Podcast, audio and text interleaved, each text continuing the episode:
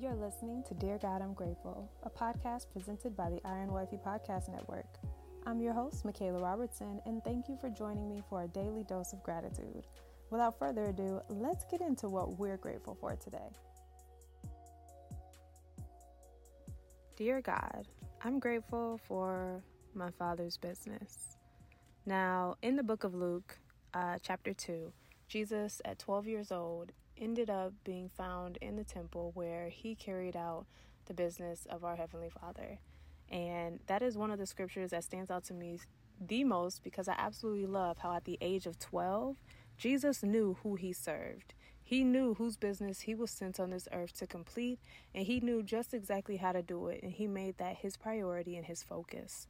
And so the fact that at Jesus at Jesus at 12 years old knew what his purpose was shows me that Jesus will use children and how God will instill purpose in children and show them what their purpose is at a young age. So if you think back to your life and you think back to where you were at age 12 or 13, God revealed the business that he wanted to carry out in you as well. So I just want to read Luke 2, um, chapter Luke chapter 2, verse 41 with you, um, 41 through 52, and it reads Every year, Jesus' parents went to Jerusalem for the Passover festival. When Jesus was 12 years old, they attended the festival as usual.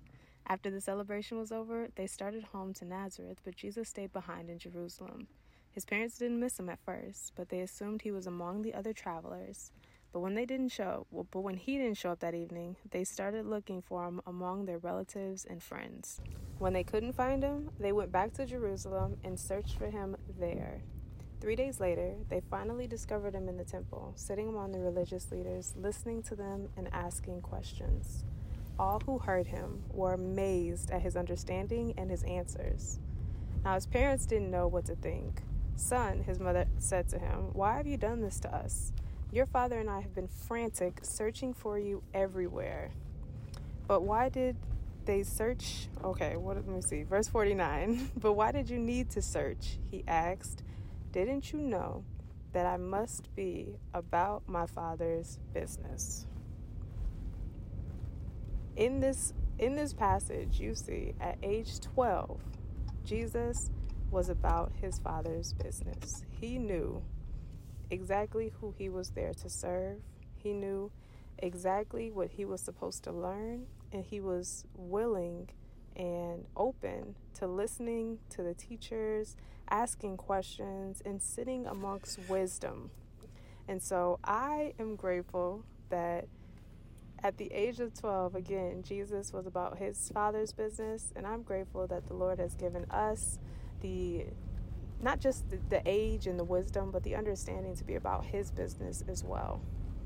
And so, whatever you do, make sure that you're doing it unto the Lord. Whatever business you complete, make sure that you have committed it to the Lord. And whatever purpose that you are looking to fulfill in this world, God has it in his hands.